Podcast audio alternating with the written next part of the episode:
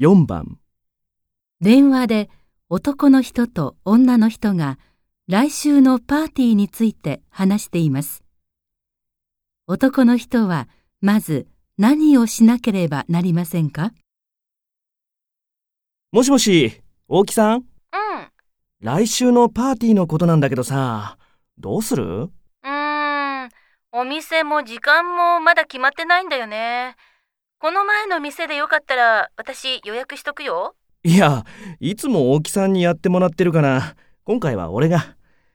この前の店以外だったら、どこがいいかな学校から近い方がいいんじゃない駅前のラスタってレストランはどうかなああ、いいんじゃないじゃあ、時間は何時からがいいかないつも通り7時ぐらいかな。